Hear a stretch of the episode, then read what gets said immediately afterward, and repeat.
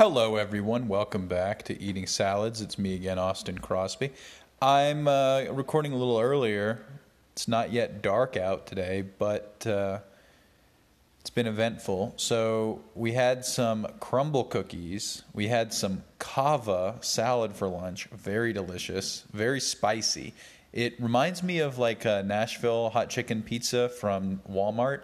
How that was so spicy, it would not have been on the market a decade ago. It just would not have been sold. And uh, Cava is the same deal. They have, you know, it's like a chain of salad places, and I think that they make up their menu of like half of their things are too spicy for the average person. Um, what I really want to talk about, Casey and I just watched Tenet for the first time, uh, the Christopher Nolan movie, and I've always loved Christopher Nolan's movies except for Dunkirk. Dunkirk, I thought was kind of uh, boring, but Tenet. I don't know, man. I put it off, right? It's been out for almost two years now, maybe maybe longer than two years. It was an early COVID movie, and it got mixed reviews. That's something that I can understand from a Christopher Nolan movie. A lot of people are seriously too stupid for his movies, and I do really appreciate that he makes a movie for an average IQ person and not like the dumbest person in the room. But that being said, this movie was criticized for being too hard to follow and too hard to understand the dialogue. I I don't know how why I can't exactly go back and tell you how I felt at the time because I kind of definitely would have gone to the movie theaters to see a movie. I think I didn't want to wear a mask in the theater. That was really it. And I figured that they were going to keep Tenet in theaters until you no longer had to wear a mask to see it. I didn't realize that uh, the powers that be were going to make COVID last for years. So time went on. It went to HBO. It's been on HBO. It's just now leaving HBO. That's what made me finally watch it. So let's get into the meat and potatoes of things. I'm going to go with spoilers and stuff because I don't think it really matters. Um, main protagonist Denzel Washington's son, which is kind of crazy. There's also Michael Caine makes an appearance. Um, Robert Pattinson is in it. At, at the right amount too for like a Robert Pattinson to be in it. Um, he took it seriously, but he wasn't like the main. He wasn't like reading poetry for half of his scenes or anything like that. Oh, it's like a mixture between Sicario and a 007 movie. Hoyte uh, I think was the cinematographer, one of the best. The score was done by a young guy who also did uh, Black Panther, apparently. And the score had a lot of reversed sounds. That's something that I'm familiar with and recognized right off the bat. I've reversed sounds for film scores before. And uh, it's very unsettling and suspenseful, and I dig it. I uh, Casey was like getting stressed out by it the music specifically. I thought it was pretty cool. Um, circling back to the Sicario kind of tie in, the action was well shot, well choreographed, and genuinely suspenseful and interesting. The kind of stuff, I mean, that you would expect from Christopher Nolan and reminded me of it opens in a similar way to The Dark Knight, where it's I don't know. It's like it's heist after heist after heist. Basically, it's like every other scene is a heist, and uh, you just get this like militarized vibe from the very get go. That's really interesting, and then you get this sense of the character like being alone in the world. Anyone could double cross him. They're using secret phrases with everyone they meet. Um, the espionage is really global. So you get that 007 thing. And I, that's if you see where i'm coming from with the militarized meets the international like wearing suits and stuff like that talking to people just let me talk to him. I'm going to say this to him. I'm going to say that to him.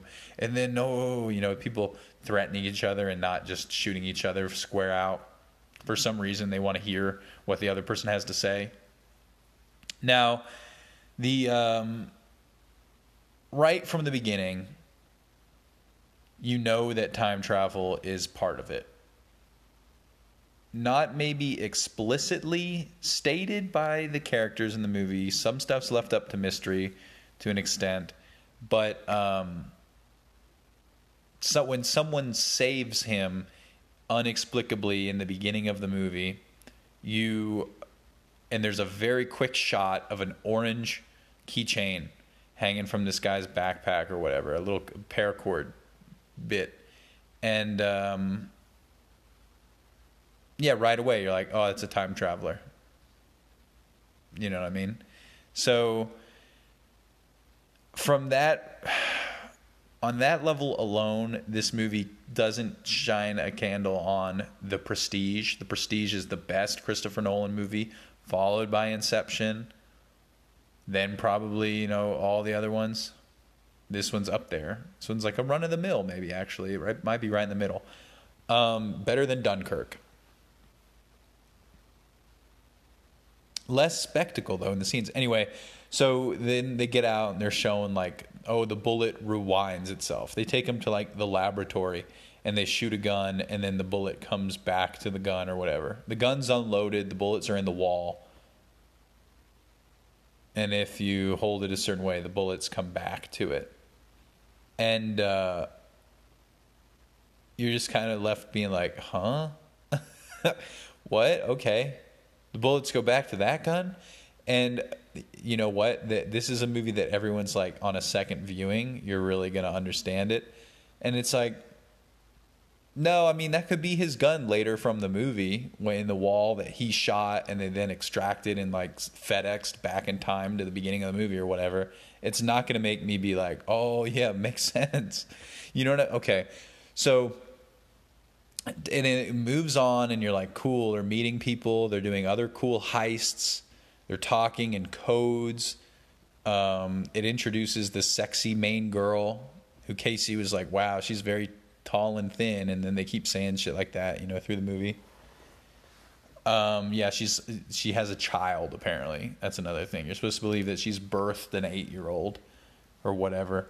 Um, okay going on there is a couple of really cool scenes. One involving a free port, which is I love that that got put into a film. Concept of free ports is really interesting, and I think that will make it as close to a uh, household term as ever as possible.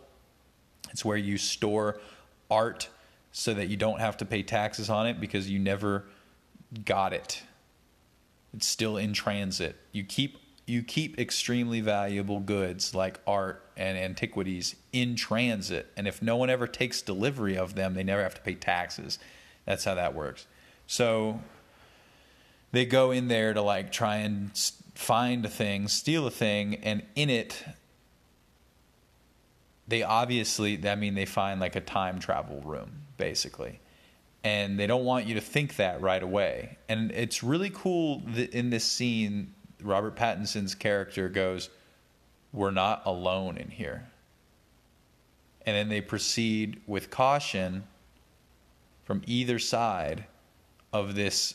And that's maybe the coolest part of this film is they have these time travel turnstiles they're called where someone goes in one side it rotates they come out on the other side and now they're walking backwards in time they go forward but time goes backwards around them and because there's a glass viewing room, you can see what happens. And uh,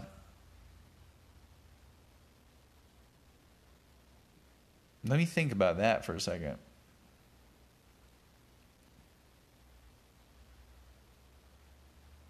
He goes.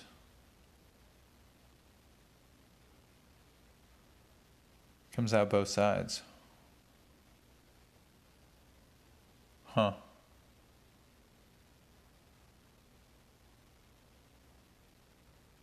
Huh. It made sense on the first viewing, and it makes less sense when I think back to it. But there's a scene where we watch the main character like beat up six thugs with ease. And then a couple scenes later during this mission, a completely masked guy, spoiler, comes out of uh, the machine and fights him in reverse. And you're like, wow, you know, that's crazy how um, how good he fights this guy that we just saw can fight anybody. And they're, oh, these guys are the same size. And there's this thing they do again with the choreography and the sound design where there's a sound of reverse, there's a squeakiness to it. And watching him like go back and forth with this dude who's like flopping kind of awkwardly is fun. Those are good scenes, but you're not you watch it and it's not like you don't understand it and that you're so stupid you need to rewind it and play it again and go, "Huh? What?" No, you're like, "Yeah, he's fighting a reversed guy." Okay. Same with later. There's a car chase scene following after a heist. The heist is cool, and then the car chase, there they introduce some reverse elements and maybe multiple reversed elements, right? Maybe it's different parties reversing at different times, interacting with people going forward and backwards. And again, this sounds confusing. And it's not that it's not confusing, it's just that it doesn't really matter. When you're watching the movie, you can be like, okay, yeah, some stuff's going in reverse, some stuff's going forward, whatever. You know what I mean? Like, I'm just, I'm watching it forward, so I don't really care. And they, it, well, okay, let's just move on. And then later, there's a big battle scene at the end where you very much realize, like, okay, half of them are going in forward, half of them are going in reverse, and uh, they're meeting in the middle and they're talking to each other about it. And uh, we're watching that. And in reviews I watched of the movie, they would specifically bring up there's this shot where two teams of people, I believe, shoot rockets at a building one of them in reverse, one of them in forward, and it hits and the building like blows up and puts itself back together and blows up in in an interesting order, right? Like maybe the one who shot it first was the one going in reverse.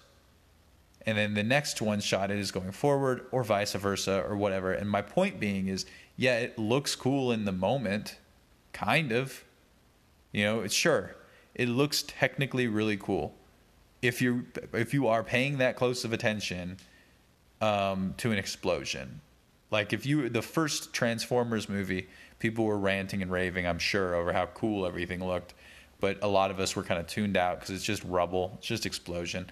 This definitely adds something of importance to pay attention to. Some nuance and some like really intricate planning that went into okay, well, when this first rocket hits, this is what happens. Then the next rocket hits, and this is what happens, and so and so. But I tell you what, you just don't really care. I don't. And uh, another moment, let's see, there was a woman goes, oh, she's remembering something, and she's like, she jumped. And I thought, oh, she looks like the freest woman. And in my mind, I'm like, it was her. It was her, time traveling. Next. You know what I mean? the, the, when he comes out of the thing and fights himself, I'm like, that's him from the future. Next, you know what I'm saying? Because you do know if what you're kind of in for. You've seen that there's like, oh, things go in reverse. People are sending stuff from the future. Okay, who's that gonna be? And um, another one happens later. A big, I mean, Robert Pattinson. A big part of him is like, oh, they're running into a, a hole and there's a car chasing them but the car chasing them is honking its horn like anxiously. And i'm just like oh that's their friend from the future right? Like you, you know it is. And uh, they don't. They just keep going. And yeah i mean that scene plays out quick and it's complicated and if you rewatched it you might like you know but not really you kind of get it you kind of get it Um, yeah. So that's that movie. You just do watch it and you're like, yeah, okay. It's not something that rewatching it, like The Prestige and like Inception's fine. I think Inception has probably more reviewability, but The Prestige has a lot because you are legitimately like, which twin was what? Who was who in that? And uh, when you rewatch it, you know immediately in every scene. You're like, oh my God, they did such a good job with their performance portraying the minutia of who was who when we didn't even notice the first time.